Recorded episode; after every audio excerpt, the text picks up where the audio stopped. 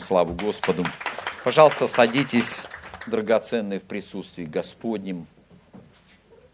А, жалко, что немножко вот этот праздник Троицы, он, он немного недооцененный, к сожалению. Вот культура, она некоторые праздники немножко, знаете так, а, извратила. По идее, вот представьте себе, какая радость царила во времена Пятидесятницы вообще в Израиле. Люди прощали друг другу долги, люди прощали друг друга за обиды. Это какой-то был всеобщий день прощения, радости. То есть люди выходили на улицу. Вот. Сейчас на улицу особо не выйдешь, и пальмовых ветвей у нас, к сожалению, нету. Но тем не менее, вот они выходили как-то вот. Этот праздник, он был очень радостным. И вот, а, не знаю, не хочу как бы ничего говорить, но как-то вот, не знаю, на кладбище порадуешься там не особо, я думаю, вот, да.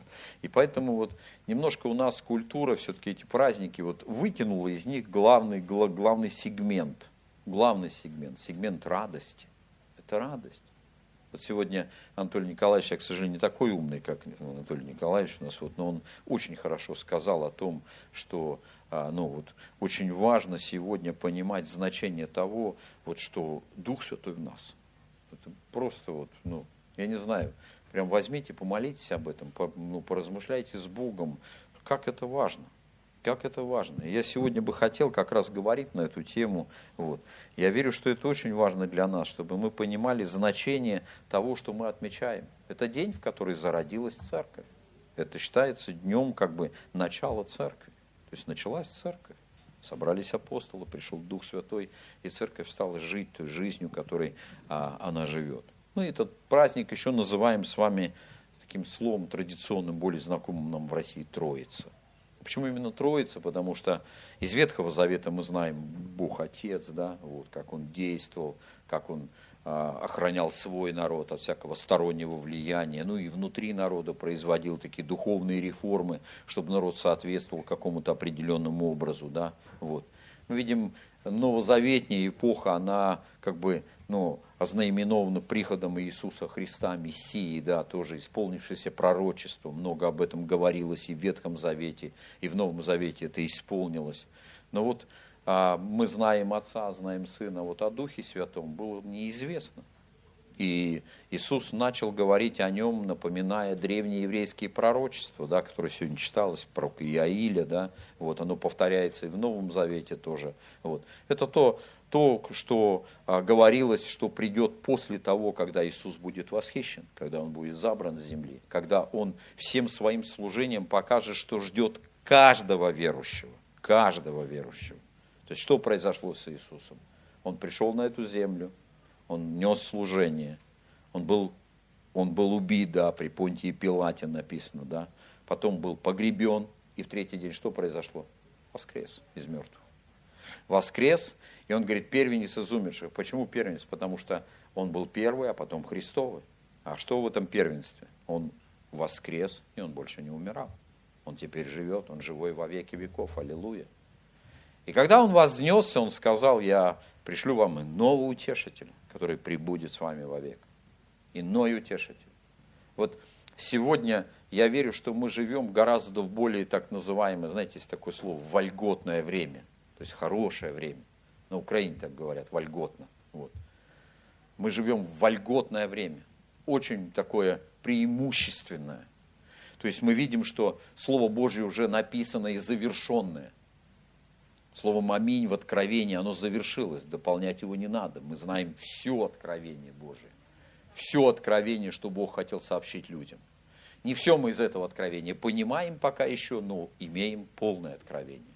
То есть Библия уже не дописывается. Конечно, есть отважные люди, которые, вот, ну просто вообще как, ну как это сказать, смелые до, ну, до безумия, да, что-то дописывают в Библию, пытаются там. Но я вам хочу сказать, все это, все это уже не актуально, оно не работает. Это мы все проходили. Мы прожили уже, мы, мы живем во время, когда уже личность Христа спорили, переоспорили, 500 лет люди голову ломали. Почти 500 лет длились так называемые христологические споры. Все первые соборы были этому посвящены. Кто такой Христос? как в нем сочетается божественная плотская природа. выдвигали всякие гипотезы, обрабатывали их, оспаривали их. Ереси было достаточно, да, вот. Говорят, чтобы а, стоящую ересь выдвинуть, надо быть епископом хотя бы. Вот. Поэтому диаконы и пасторы этой возможности лишены. Вот. Так что мы от ереси застрахованы, братья и сестры. Вот. Ересь только епископа у нас могут выдвигать, в основном от них это исходило. Да. Вот. Поэтому все уже как бы проеретили, уже все прошли, вот это все. И мы живем сегодня во время, когда мы ожидаем второго пришествия Христа. Мы живем в последнее время. Аминь. Церковь, аминь. Скоро Христос придет за своей церковью. Да. Любе больше всего понравилось. К чему вы готовы? Хорошо. Хорошо, если так. А, вот. Конечно, сегодня мы поговорим о Духе Святом. Аминь. Потому что этот день принадлежит Ему. Еще этот день называют Духов день. То есть день Духа Святого. Аллилуйя. Сегодня должны радоваться, молиться на языках, взывать Господу. Вот. И мне хочется прочитать, как все вообще началось. Как началось. Вот. И а, как, как вообще, вот как Дух Святой, как себя Он проявил в церкви. Вы знаете, а, очень важно сегодня, в этот день, на мой взгляд, поговорить именно о роли Духа Святого в жизни верующего. Вот это важный вопрос, потому что иногда эта роль недооценена. Недооценена, вот правда. Вот а, я думаю, что в процессе, как мы будем рассуждать, вы поймете, о чем я говорю. Но вот роль Духа Святого мы, как верующие люди, недооцениваем. И это важно.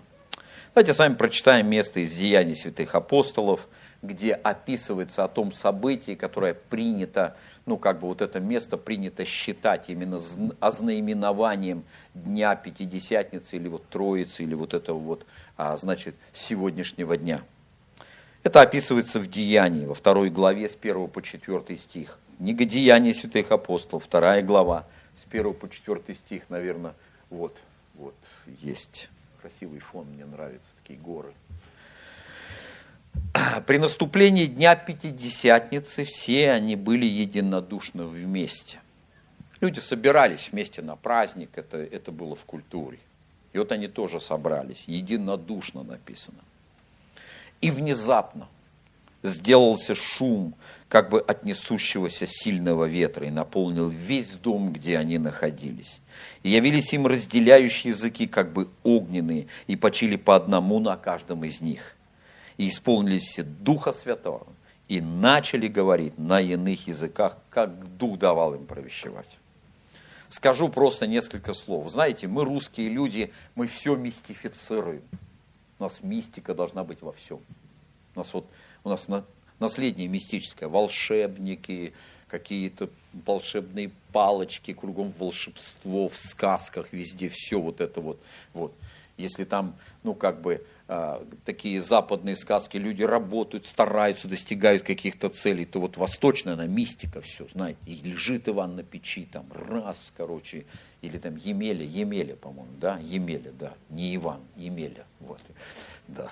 Иван вздохнул с облегчением, и тот, и другой. Иван в другой сказке. Давайте про, про Ивана сегодня не будем, про Емелю скажем. Да. У нас, слава богу, Емели в церкви нету, так что можно смело говорить вот об этом. Имя такое устарело. Не знаю, кто родит ребенка, назовет Емелей, может быть. Вот, ну вот, был такой ребенок, так назвали. Не знаю уж, о чем родители думали. Ну вот, вот. Лежал он на печи, и вдруг, вот знаете, явилось ему вот это вот. И он прямо на печи, во дворец, и царевну как бы взял. Волшебство. Стал успешным человеком, не вставая с печи. Это мечта любого лентяя, понимаете. Вот. Ну вот мы мистифицируем. Но на самом деле, когда Дух дает провещевать, мы должны провещевать. Вот то, что делал Анатолий. Ум протестует, ум сражается, а человек говорит – Конечно, мы говорим на незнакомом языке, но вот подумайте, на каком языке говорили еламиты или парфяне? На каком? Ну, точно не на английском, не на французском. Да. На парфянском. Да. А как он звучал, этот парфянский язык? Вот как ты молишься, так и звучал. И Еламитский также звучит. Вот. И Медянский, ну, медяне. Вот.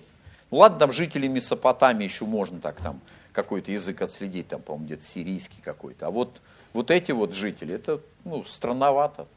Но мы говорим на этих языках, мы молимся, нам Дух дает провещевать. И мы говорим тайны Духом. И вот это произошло с церковью, когда церковь наполнилась Духом Святым. Но говорение на иных языках был не дар, это было знамение. А вот задачи Духа Святого шли гораздо куда, гораздо куда глубже, дальше. И вот сегодня понятно, что в рамках этой проповеди о всех задачах Духа Святого в жизни верующего поговорить не представляется возможным. Но на некоторые вещи я бы хотел сегодня обратить внимание. Я хотел, чтобы мы понимали, для чего Бог послал Духа Святого в твою и мою жизнь, не просто в церковь, не просто на это место, в твою и мою жизнь. Вот подумайте, смотрите, мы читаем Ветхий Завет. Бог избирает себе жилище. Он делает определенную конструкцию скини, на которую так скрупулезно наставляет Моисея, чтобы Моисей ничего не перепутал. Все четко было, дырки в покрывале, сколько крючков, какого длины, какой длины были шесты, как все. Соломон позднее строит храм такого же устроения. То есть такое тройственное, такое тройственное помещение. Внешний двор, святое, святое, святых. Вот эта схема, она, она была ну, постоянно. В этом, в, в этом жилище обитал Бог. Но это прообраз нас с вами. Это мы сегодня, как этот храм. И внутри нас живет Бог. Бог живет в тебе. Тебе не надо бежать куда-то, чтобы найти с Ним общение. Он в тебе. Ты только должен а, ну, вот дать возможность Ему говорить в твоем духе. Но Бог не живет ни на внешнем дворе, ни в святом. А где Он обитает? В святом святых, в духе. Так, обратите внимание, когда а, Илья стоял на горе, когда он пришел на гору Хурив, да, чтобы встретиться с Богом, да, вот. Что Бог ему говорит? Будет шум, будет ветер, будет молния, будет гром, будет огонь, да? В этом нет Бога. А в чем Бог проявил себя? В тихом веянии ветра. Иногда нужно, знаете, как бы отойти от суеты, дать возможность вот этому звону в нашей голове пройти, потом суете пробежать всякой. И спустя какое-то время ты вдруг услышишь нежный, тихий голос Духа Святого, который говорит в твоем сердце. Это важно, чтобы Дух Святой говорил в тебе, чтобы ты слышал Его голос. Когда ты перестал слышать голос Бога, это, это тревожный сигнал, очень тревожный сигнал, потому что у Духа Святого очень серьезная и большая роль, которая, я верю, сегодня им осуществляется невзирая ни на что. Мы можем сегодня, а, ну будем так говорить, сопротивляться этим, этим процессам, но Бог, Он неуклонно делает. Если Он не сможет это делать тебе, Он отправится к людям восприимчивым, открытым. Знаете, что самые восприимчивые, открытые люди к Богу, это ну, обращенные люди. Они искренние, у них сердце открыто. А вот уже чем больше, как бы, ну, горе от ума, чем больше ты идешь. Я однажды спросил одного преподавателя в МТИ, я говорю, а как вы на собрание ходите? Ну, это она была, женщина, Элита Лутовна, если вы знаете. Я говорю, как вы проповеди вообще слушаете? Чему вас можно научить? Вы, вы учите пасторов, учите служителей. Я говорю, как вот вы на собрании проповеди? Она мне, знаете, такое слово сказала. С удовольствием, говорит, слушаю. С удовольствием. Нужно иметь смирение, чтобы отключить какую-то свою такую научную часть, чтобы принимать пищу от Духа Святого. Мы должны, вот, мы должны научиться входить в, эту, в это состояние простоты. Помните, как апостол Павел сказал? Вы, ну, как бы ушли от простоты во Христе от простых вещей.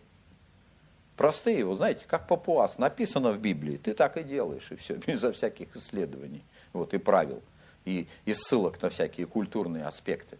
Вот как, как было с апостолами? Сошел Дух Святой, на улицу высыпались, и все.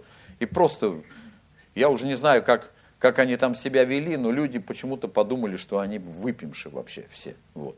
Видимо, праздник был, все напились, и эти тоже, как бы, ну, не исключение. И Петр это все оспорил. И вы знаете, первое, о чем хочется сказать, сегодня Дух Святой не для избранных. Не для избранных. О, вот на этого сошел, он, он, он правильный человек. Поэтому на него сошел, а на меня не сошел, я неправильный. Нет. Обетование говорит совершенно по-другому. Говорит, и на дальних, и близких, вообще на всех, и на рабов, и на рабынь. Смотрите, что говорит а, Деяния святых апостолов, где а, евангелист Лука свидетельствует, или точнее цитирует, да, древнее пророчество Иоиля. И вот он что говорит. 16 стиха 2 главы по 21 стих говорится такие слова. «Но это есть предреченное пророком Иоилем, именно в тот момент, когда все увидели, что произошло с апостолами. Они думали, о, апостолы удостоились. Есть такая прям целая вот теологическая точка зрения, что это было для апостолов. Но Петр говорит другие вещи. Петр говорит другие, не я, Петр. Петр апостол, про которого думают, что это ему было. А нам это не надо. Нет, нам это тоже надо. И он говорит такие – когда все удивились, так подумали, он говорит, это не только для нас, но это есть предреченное пророком Иуилем. Не удивляйтесь. И он цитирует это пророчество Петр и говорит такие слова. «И будет в последние дни, говорит Бог». В последние дни, говорит Бог, «излию от Духа моего на всякую плоть». Скажи, на всякую плоть. На всякую. Всякая плоть – это ты, это я. Мы всякая плоть. Или ты не всякая плоть? Всякая. И будут пророчествовать сыны ваши, и дочери ваши, и юноши ваши, будут видеть видение, и, старши, и старцы ваши сновидениями вразумляемы будут. Это про нас, братья, старцы. Про нас мы будем вразумляемы сновидениями. Наверное, старцы дольше спят, поэтому у них... Или наоборот, бессонницы страдают. Не знаю. Почему именно старцы будут сновидениями вразумляемыми? Потому что молодых не утыркать. И на рабов моих, и на рабынь моих те дни изелью от духа моего, и будут пророчествовать, и покажу чудеса на небе вверху, и знамения на земле внизу. Хочу и на небе чудеса, и знамения хочу. Вот. Ну, кровь не очень хочу, как бы, вот, но тем не менее, кровь и огонь и курение дыма. Солнце превратится в тьму, луна в кровь, прежде нежели наступит день Господень великий и славный. И будет всякий, кто призовет имя Господня, спасется. Вы можете, конечно, спорить, что, ну, как бы здесь все равно какие-то категории людей, это чьи-то сыновья, чьи-то дочери. А чей я? Я не чей. Вот, да, я Господень, да, вот. А это очень растяжимое понятие, Господень. Но Петр опять возвращается и говорит, ибо вам принадлежит обетование и детям вашим, всем дальним, кого не призовет Господь Бог наш. Это обетование, которое принадлежит всем, без исключения. Это не за достоинство дается, это некая Божья благодать. Божья благодать. Бог так был благ нам, что просто излил от Духа Своего на нас, на всякую плоть. Мы бы никогда, вот никогда мы дороги бы к этому обетованию не нашли. Не нашли. Мы ее и не искали. Я вот точно вам говорю, мы с самого рождения в нашем таком особом состоянии к Богу дорогу не искали. Никто не шел к Богу умышленно. Однажды Дух Святой Господь был так милостив к нам, что просто где-то там, где вот мы были уже, вот где мы там со своей дороги там завернули не туда, да, вот он нас там и нашел. Там, где мы были. Кто-то был жалким пьяницей, кто-то был наркоманом, кто-то, быть может, там уже был при смерти, кто-то, может быть, жил непонятной жизнью. Но Бог пришел и так был милостив к нам – что Духом Своим Святым привел нас сегодня сюда, в церковь, и мы здесь, на этом месте.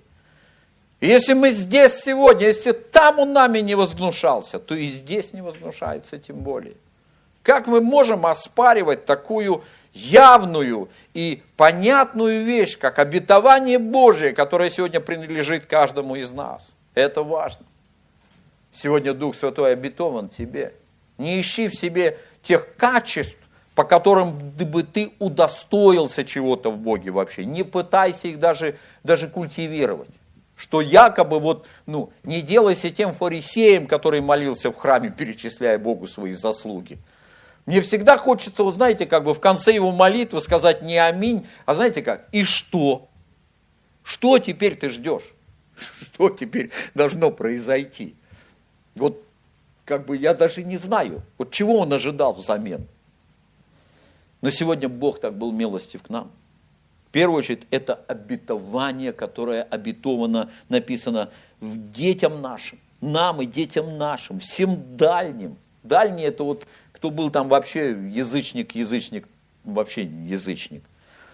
И вот как бы и тем тоже обетовано, кого не призовет Господь нас. Дух Святой находится сегодня с нами для чего? Он учит нас словам Иисуса. Вы знаете, мы всегда читаем в Библии не то, что там написано, а то, что мы там хотим прочитать. Ну, такой у нас уже, вот, ну, такой у нас уже как бы уклад. У нас все равно мы своему внутреннему голосу поверим, поверим гораздо быстрее, чем поверим Божьему голосу. Вот правда. Ну, так уж мы устроены. И все равно так или иначе а, ты читаешь и выделяешь те места Писания, которые коснулось меня. Нет, оно просто созвучно с тем, что ты думаешь. И ты говоришь, вот здесь вот правильно написано. Вот. Как будто есть в Библии что-то неправильно написано. Вот. Но тем не менее, так люди говорят. Но Дух Святой, Он учит нас, потому что Он хочет нам открыть вещи непонятные нам. Вещи, которые мы не видим. Вы, наверное, сталкивались с тем, что в разном духовном состоянии мы видим разные вещи в Библии. И когда у нас духовное состояние более такое, мы видим глубже. Не правда ли?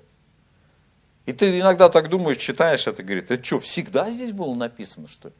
Как я. Вот сегодня Анатолий Николаевич читал вот место и там вот, ну, как бы из Иова. Я Иова много раз читал. Ну, нет там этого места. А потом в Библии посмотрел, нет, есть. Думал, да, да, да есть. Вот.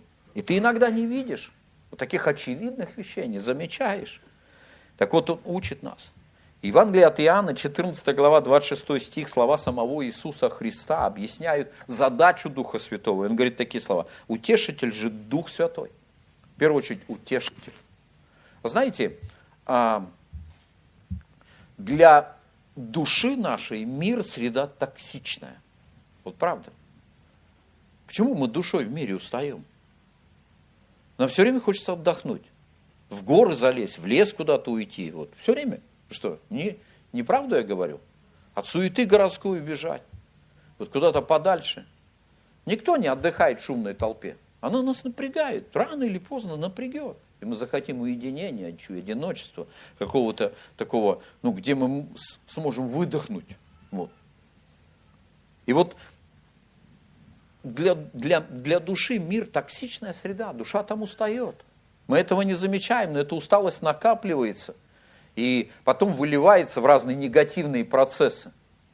И Господь это знает – и нашей душе нужно утешение, нужно пристанище, нужна эта бухта, куда она придет и успокоится. И этой бухтой является Господь. Сегодня утром молился и размышлял о словах Давида. Давид. Вот он мог бы ходить, властью насыщаться. Да, вот вышел там подчиненным. Встань, встал. Сядь, сел. Вот. Власть. Здорово, да. Вот. Другому повернулся в сторону. Встань, встал. Сядь, сел. Ну, как бы, ну, власть потом всему народу. И он думает, я сильный, я властный. Не, он не этим насыщался. Не там его душа успокаивала. Богатство у него было немалое. Давид не был бедным человеком. Дворец у него был. В дворце много комнат свободных. Вот. Где он даже, может быть, и не бывал ни разу, да. Ну, заходил время от времени, но тем не менее. Вот. И другие у него всякие были наслаждения. Но вот берет и пишет, только в Боге успокаивается душа моя. Вот Бог для души человека – это утешение, это успокоение, это исцеляющая среда. Такая, знаете, как вам сказать, экологически чистая атмосфера, где душа наслаждается. Твоя душа хочет к Богу. Все, чтобы негативное с твоей душой бы мне происходило, отчаяние, тревога и все остальное, это все сигналы, которые она посылает тебе, направляя к Богу. И вот Иисус говорит, что утешитель, Дух Святой придет, чтобы твоя душа была в постоянном сотрудничестве, которого пошлет Отец во имя Мое, научит вас всему и напомнит вам все, что я говорил вам, научит вас всему. Вот это важно, уроки для души. Потому что наш, наша душа, она так, знаете, как вам сказать, как корабль без руля. Вот. И она вот, ну, как вам сказать, потеряться, потеряться может легко, ей нужен путеводитель, руководитель. И вот эта школа очень важна, научит. Знаете, когда Дух Святой в тебе живет, ты вроде бы как бы видишь вопиющую несправедливость. И тебе хочется открыть рот и как бы, ну, осудить вопиющую несправедливость. Дух Святой тебе говорит, вот открыл рот, а сейчас его закрой. И ничего говорить не надо. И ты понимаешь, так надо сделать. И когда ты сделал так, может быть, тебе сразу это не понравилось, и ты, кажется, ну, это тебя унизило немного, да, но проходит время, и ты понимаешь, здорово, что я так поступил.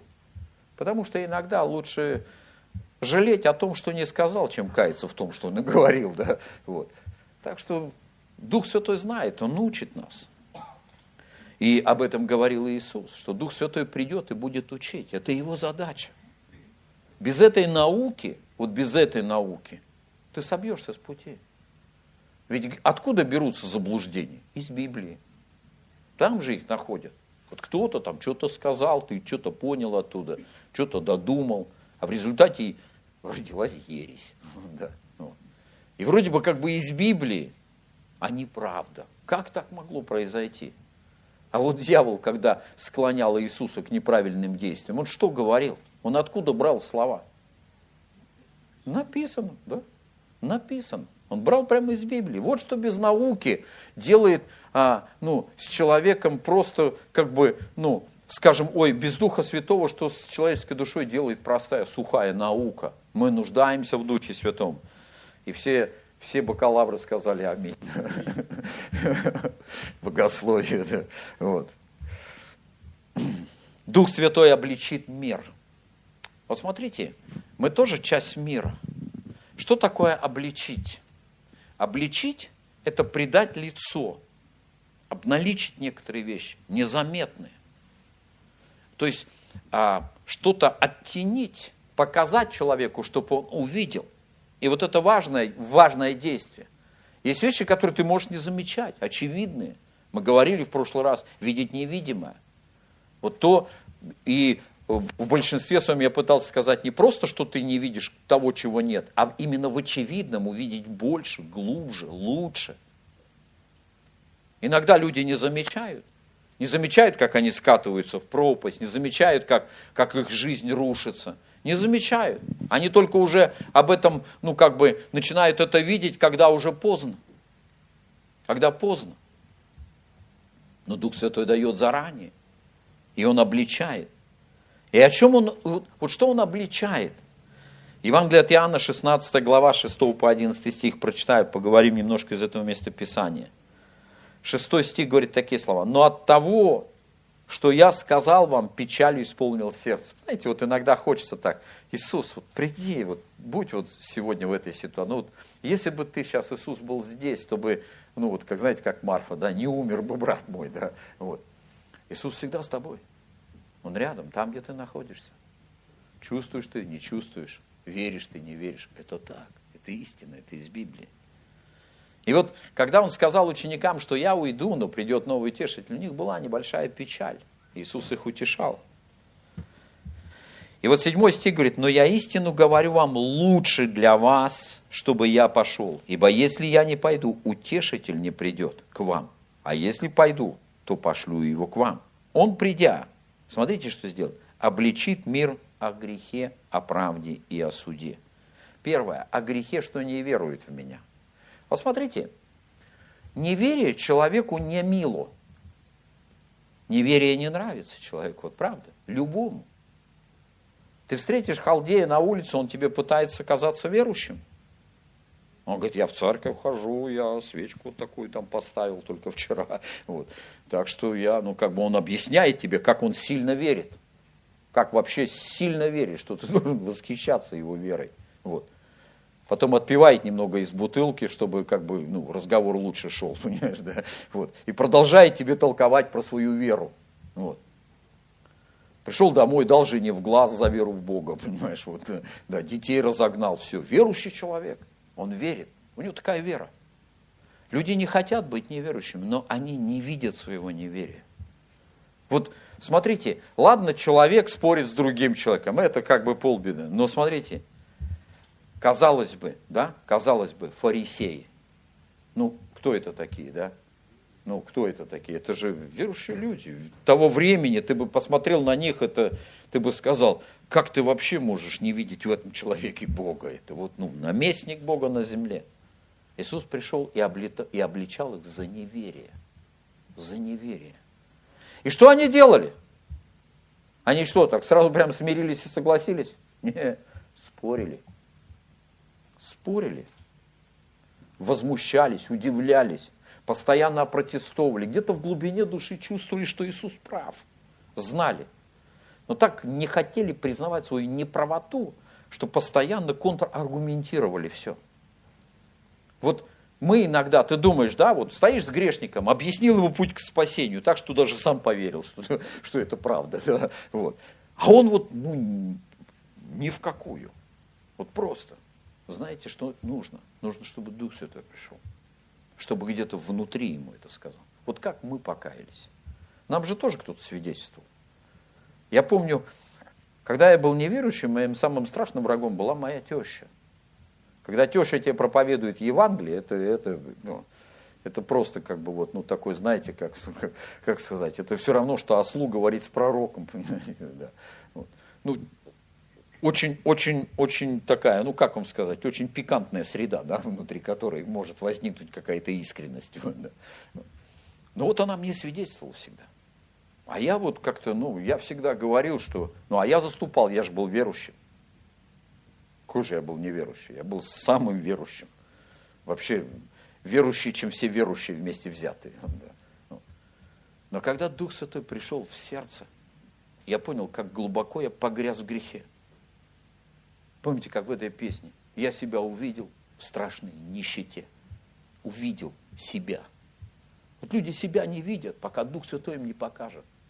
И вот надо, чтобы от нас, как от церкви, исходила эта сила, которая обличает мир о грехе. Это не просто мир отругать. Ах, вы грешники.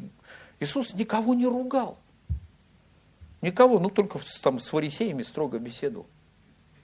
А он приходил в дом кого все осуждали в городе, а он говорил, ныне пришло спасение этому дому.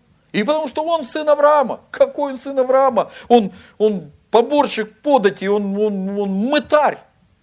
Он говорит, не-не, он сын Авраама. Потому что ныне пришло спасение дому этому. Спасение. Вот как важно сегодня, чтобы мы вот были способны приносить вот эту силу, которая обличит мир о грехе, еще говорить ничего не начал. Я читал книгу Томми Тини, где он раз, описывает историю, и он говорит, эту историю назвал так, церковь, в которую пришел Бог. Была небольшая церковь, как мы. Люди собирались, слушали проповеди. И вот однажды там поменялся пастор. Иногда полезно, чтобы пастор в церкви поменялся. Он решил просто, чтобы церковь начала искать Бога. Люди молились, поклонялись Богу. В принципе, они вот как в день 50 не знали, чего ждали. И вот однажды на одном из молитвенных собраний вышел пастор, чтобы поделиться словом, вот как я стоял перед вами, где-то в углу в церкви появилось облако в помещении. Облако. Представляете себе, вы сидите и небольшая тучка в углу. Людей это насторожило. Пастор повернулся туда, и молния из этого облака ударила в кафедру. Акриловая кафедра, очень из крепкого пластмасса, распалась на две части, а пастор отбросил в другую сторону. Вся церковь в страхе упала на пол и пролежала четыре с половиной часа. Никто не вставал. Просто лежали, люди боялись, Никто не играл, никто ничего не говорил, всем было просто страшно. Потом прошло, вроде все развеялось, облако ушло, наступила тишина. Люди по одному встали и просто разошлись по домам, ничего друг другу не говоря.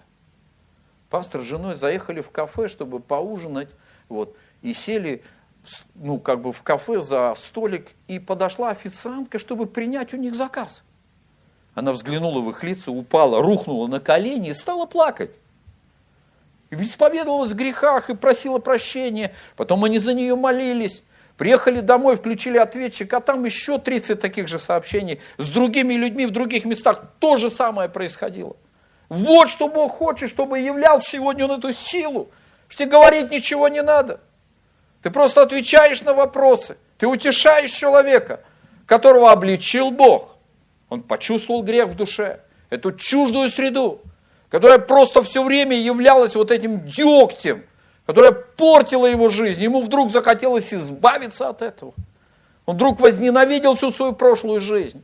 Как Моисей, который, опиравшись на посох, пришел однажды в присутствие Божие, и Бог говорит, брось от него этот посох на землю. И когда он его отбросил из себя, написано, он побежал от него в ужасе, потому что он превратился в змею. Иногда то, на что мы опираемся, это ядовитый змей. Он отравляет нашу жизнь.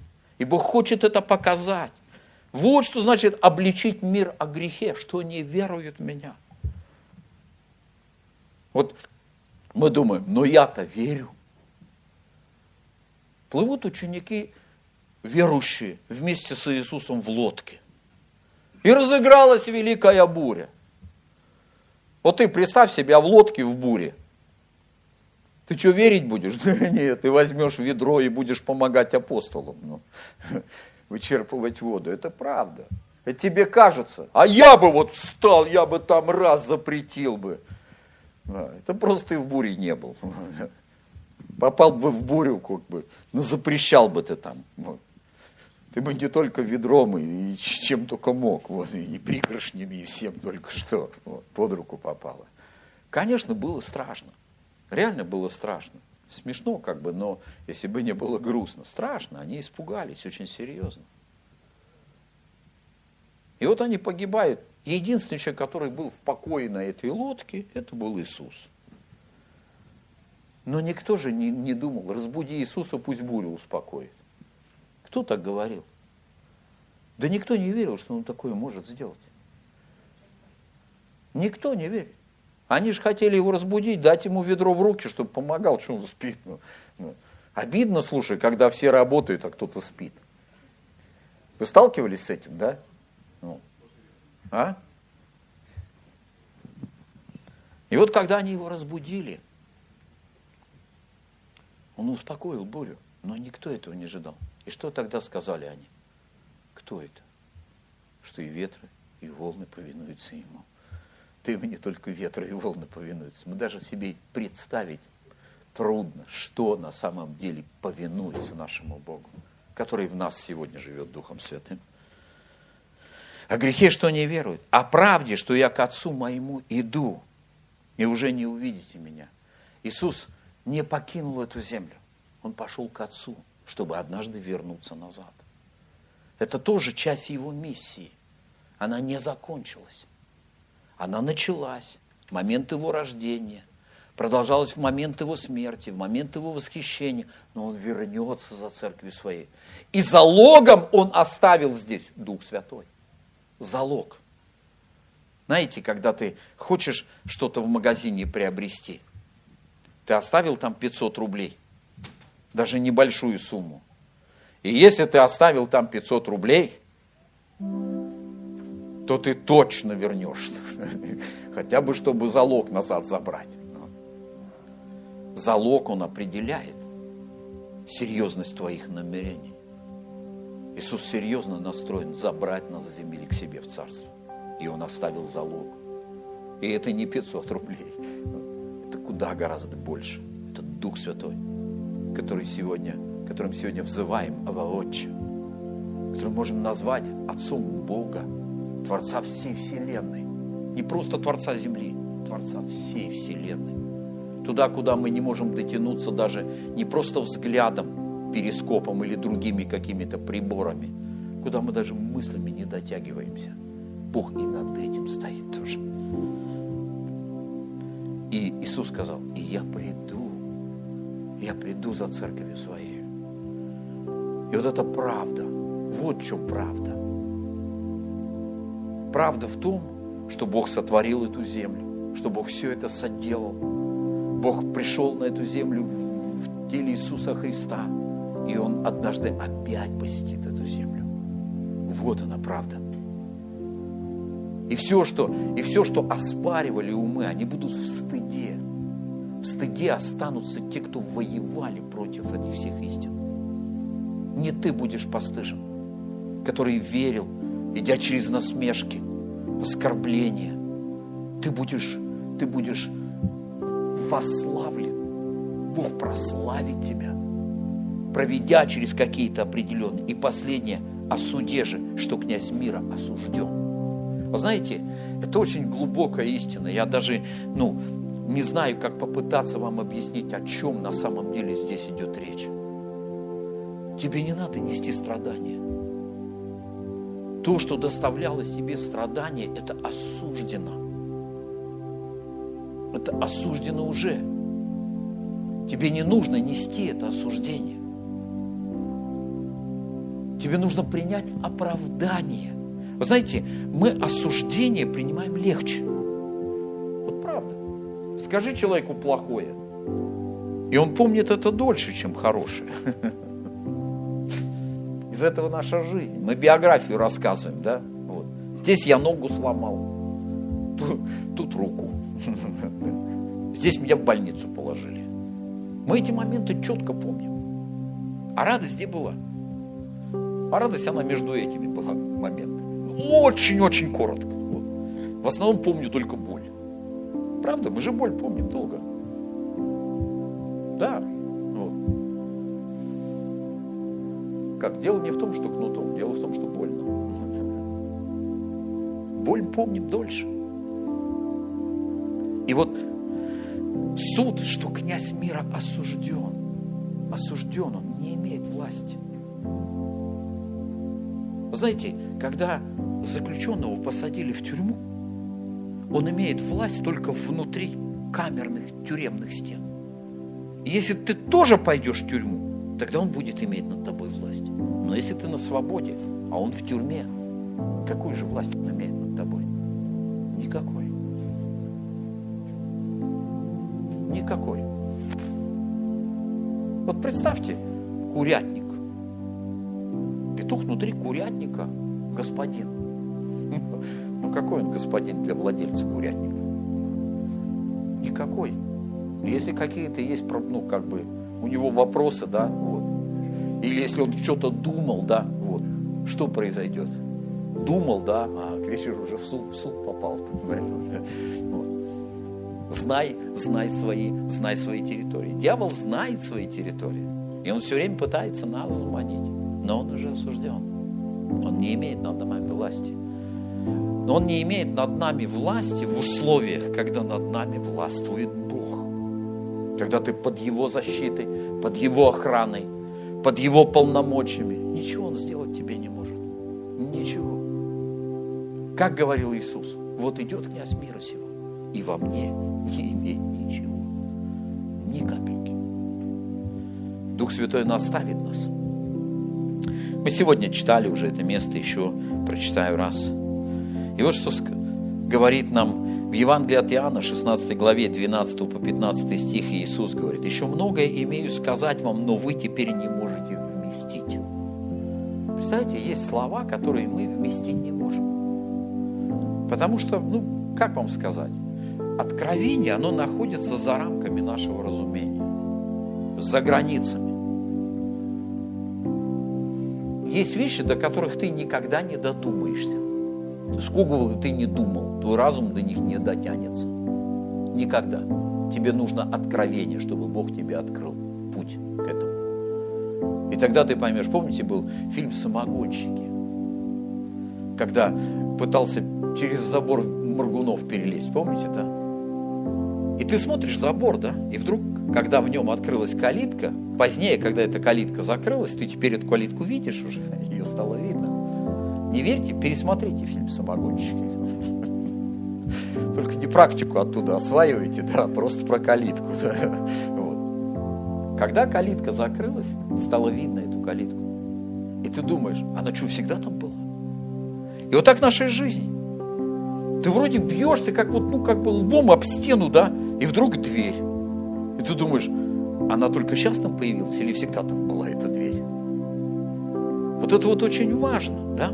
То есть мы не можем некоторые вещи вместить. Когда же придет Он, Дух истины, то наставит вас на всякую правду. Ибо не от себя говорить будет, но будет говорить, что услышит и будущее возвестит, возвестит вам. Он прославит меня, потому что от моего возьмет и возвестит вам. Все, что имеет Отец, есть мое, потому что я сказал, от моего возьмет и возвестит вам, наставит. Вы знаете, ты, вот вопрос, да, каждому из нас, вот ты хочешь знать истину или истину, которая работает? Вот какую истину ты хочешь знать? Знать об истине, которая не работает ни в твоей жизни, ни в жизни, или знать истину, которая работает? Конечно, истину, которая работает. Но вот к этой истине мы можем прийти только в сотрудничестве с Духом Святым. Дух Святой нас наставит на всякую правду. Помните, я говорил вам про гайку не по резьбе? Чем дальше ты гайку эту закручиваешь не по резьбе, да, тем тяжелее становится тебе эту гайку крутить. И когда гайка уже зашла так, что уже выглядывает резьба от болта, стало невыносимо. Ключ слизывает шлицы на гайке, да, но все равно как бы а гайка не с места, она может заклинить. Вот так и, и в нашей жизни иногда. И все, что нужно сделать, нужно гайку выкрутить назад и загнать ее по резьбе. Какое-то время будет тоже тяжело. Но потом, когда пройдет конфликтный участок, начнется, все пойдет легко, ты рукой будешь просто крутить. Вот так и в жизни. Когда ты имеешь определенное наставление от Бога, тебе легко. Ты просто понимаешь. Вы знаете, Йонгичу однажды спросили такую фразу. А, ну, сказали как бы, ну вот, сеньор пастор, скажите, пожалуйста, журналисты интервью брали, как вам удалось построить самую большую церковь в мире? Вы, наверное, много трудились, есть какие-то хитрые секреты и все. Он говорит, нет, все просто. В смысле просто? Да просто. Я приходил к Богу, спрашивал, что надо делать, потом шел и делал, как он мне говорил, а церковь выросла сама. В жизни же это так и надо делать. Вот ты иногда стучишься лбом, там думаешь, как эту сложную жизнь прожить, она так вот столько там всяких вот как бы ответвлений, как бы ни туда не зайти, и в вере так, и, и в теологии точно так, везде очень сложно. Вот. А Дух Святой говорит, да ничего сложного. Даже неопытный пойдет этим путем и не заблудится, написано в Библии. Пришел к Богу, спросил, что надо делать. Идешь и делаешь. Но все дело в том, что мы у Бога-то спрашиваем, что надо делать. А вот чтобы сделать онное, как говорит Павел, того не нахожу потому что влечет меня и то, и другое. Вот. От того, что Божьего, тут уже все по-другому. Вот поэтому сложности возникают. Но Бог, Он заботливый. Когда ты не по резьбе куда-то барагозишь, Он тебя взял, наставил. И ты уже вроде как нормально все исправилось. Ведь бывает так, да? Ты вроде такой прав, вот с кем-то разговариваешь, ты прав, ты думаешь. Вот. Я вот там иногда со своей Светланой беседую с супругой, да, я думаю, я же прав, что она не понимает моей правоты. Она должна просто прям вот, ну, преклоняться пред моей правотой. Вот. Потом я иду, молюсь, хожу, и Дух Святой мне говорит, ты не прав, вообще не прав. Вернешься, прощения попроси. Возвращаешься, просишь прощения. Вот. И вдруг в этот момент внутри ты чувствуешь, да, где-то может быть самолюбие твое мужское, оно задето братья, иногда задевает наше самолюбие. Нам же всегда хочется, как это быть. Ну, в любой ситуации надо оставаться пацаном, да. Но иногда бывает, как бы не получается. И задето самолюбие. Но внутри, в духе, в, в душе тебе спокойно. Ты понимаешь, ты поступил правильно. И Бог тебе говорит, ты молодец. Ты поступил правильно. Ты сейчас победил. Ты сейчас все сделал четко и думаешь, ну вот в следующий раз не буду напарываться на эти, на эти же грабли. Вот. Братья, не надейтесь, наступите много раз на эти грабли, вот, поверьте. Вот. Но тем не менее у нас есть Дух Святой, который наставит. И последнее, о чем хочется сказать, вы знаете, когда читаешь 14, 12 а, главу послания к Коринфянам, первого послания к Коринфянам, апостол Павел пишет там о дарах духовных, но слово «дарах» взято в квадратные скобочки. Знаете, что это означает? Это означает, что в оригинале этого слова нету, оно добавлено. Там просто о духовных. Или так, так ну, как говорят в церкви, о духовном. То есть у церкви есть духовная часть. Помимо того, что у нас есть богослужение, там вот это прославление, здесь вот как бы, ну вот, музыканты, то есть все это есть у нас, да? У нас есть духовная часть, она невидимая, но она есть. Это духовная единица, церковь духовная, это не помещение, если уютное, неуютное, там это вообще нету. У церкви есть духовная часть. И Павел говорит, я не хочу оставить вас в неведении об этом. Я хочу, чтобы мы об этом поговорили. И в этой духовной части Дух Святой, Он здесь главенствующий, Он принимает активное участие. Ты его не то, что, не то, что как бы, ну, пытаешься почувствовать, ты его не можешь не почувствовать. Прямо осязаемо чувствуется, что Дух Святой здесь. Бывали когда-нибудь на таких собраниях? Где ты чувствуешь, Дух Святой, как, как тот говорил, Духа было так много, что можно было его просто резать кусками. Так вот ощущалась такая атмосфера была духовная, такое большое, такое сильное Божье присутствие. Вот нам важно это, чтобы мы как церковь собирались, здесь было Божье присутствие. Чтобы было взаимодействие даров, некая работа такая. Тогда люди будут заходить с улицы, и они будут говорить, с вами Бог, с вами Бог. Мы это чувствуем. Нам не нужно здесь объяснять. Нам не надо объяснять, что мы церковь, у нас вот такая вот, ну, особенная церковь, вот она такая вот не, ну, вот, вот не как вот такая, и батюшка у нас такой без бороды и без, и без длинных волос, потому что, ну, как бы, вот, не у всех же длинные волосы должны быть, кому-то надо и короткую прическу носить. И вот Павел говорит, не хочу оставить. И вот он говорит такие слова, знаете, что когда вы были язычниками, то ходили к безгласным идолам, так, как бы вели вас. Тоже хочется поговорить об этом, но уже время подходит, буду говорить о главном. Потому сказываю вам, что никто, говорящий Духом Божьим, внимание, я слышал такое, что говорят, а вдруг ты на языках Бога хулишь? Ты же не знаешь, на каком языке ты говоришь. Так китайца послушай, как он молится. Ты тоже не знаешь, на каком языке он говорит. Что он там говорит? Это же по-китайски. Ну или по-корейски. Или по-японски. Что-то меня на азиатов тянет. Ну там, я не знаю. Ну по-гречески даже и то там, ну какое слово? Ты знаешь там пару слов, прочитал где-то там в комментарии каком-то и все. А когда грек говорит, ты же ты ж не понимаешь, он тарабанит на своем и все. Для тебя это вар-вар-вар-вар-вар. Он варвар.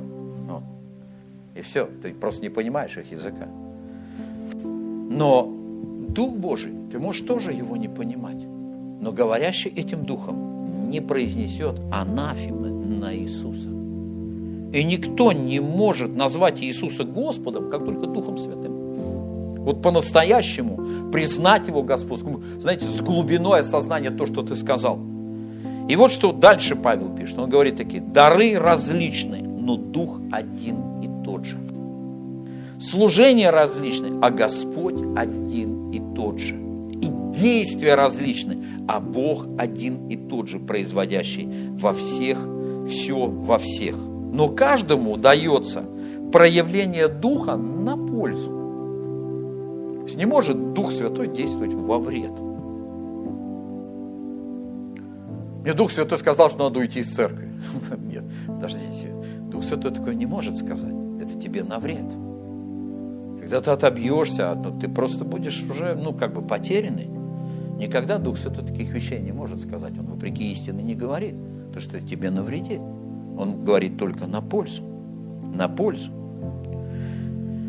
И вот дальше апостол Павел продолжает эту тему и говорит, но каждому дается проявление Духа. Одному дается чем? Духом слово мудрости. И это не такое слово мудрости, что вот кто-то, вот как сегодня Анатолий Николаевич говорил, какие-то вещи, да, умные очень. Вот. Это, это не слово мудрости. Это просто умный человек.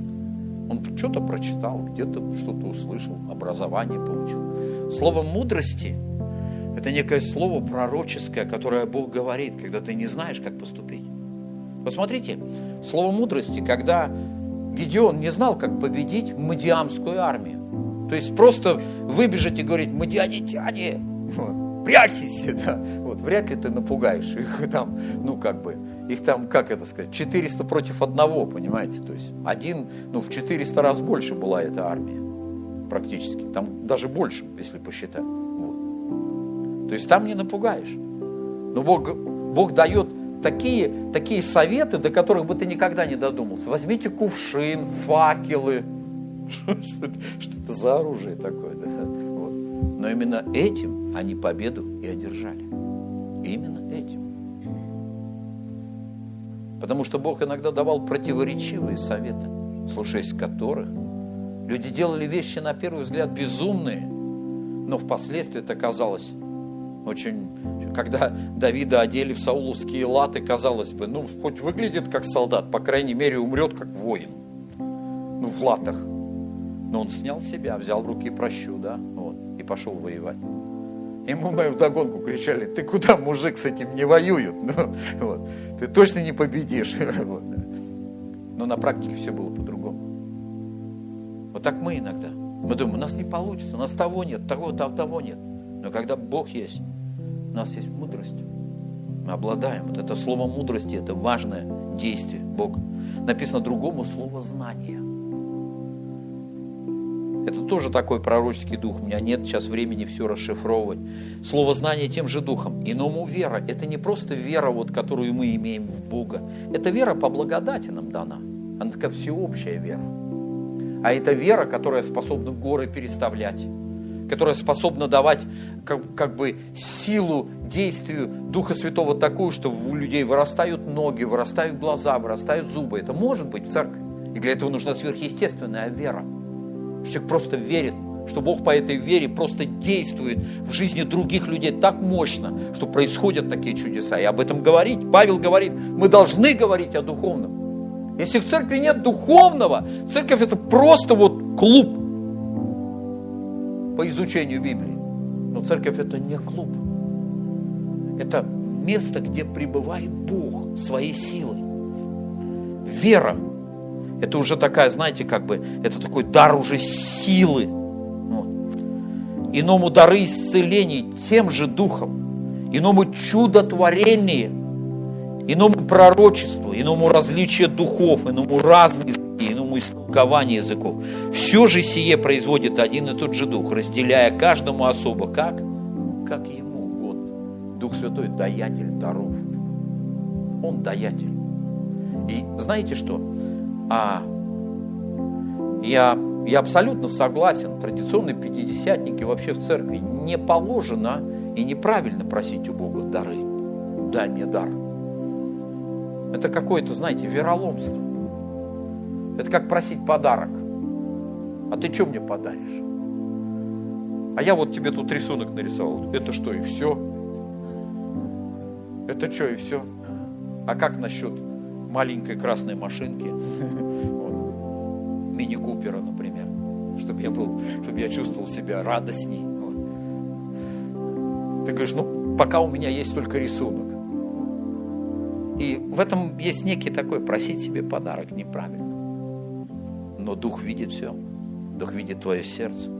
Дух видит твою искренность. Мы не за дары здесь, в этой церкви не за дары. У нас есть уже великий дар спасения, который Бог нам дал. Мы просто из благодарности и любви к нашему Небесному Отцу собираемся здесь, на этом месте. Но Дух Святой говорит про духовное. Он хочет прийти сюда.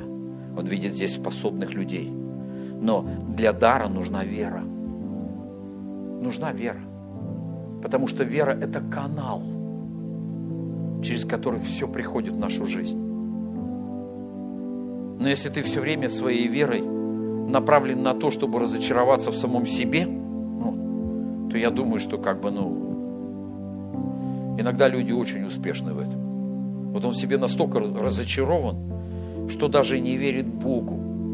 Который может что-то в нем сделать. Он настолько отстранился и думает, ну, как бы это вот, это вот, ну, для того, возможно, для другого там. А я что, я в доме отца своего, младшая колено мое незначительное. Сижу здесь под дубом, вот, как бы два дуба вместе собрались, да, вот. Один и другой не пробить никак. Но вот я хочу сказать, вот очень важно сегодня понять, что если мы будем верить Богу, и чем больше мы себя чувствуем, как говорят украинцы, негидными, негодными, да, вот, тем больше Богу есть почва, чтобы действовать.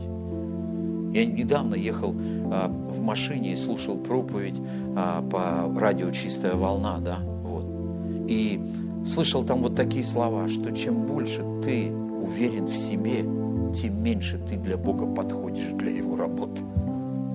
Потому что, что бы Он в тебе не сделал, ты обязательно это обложишь гордостью.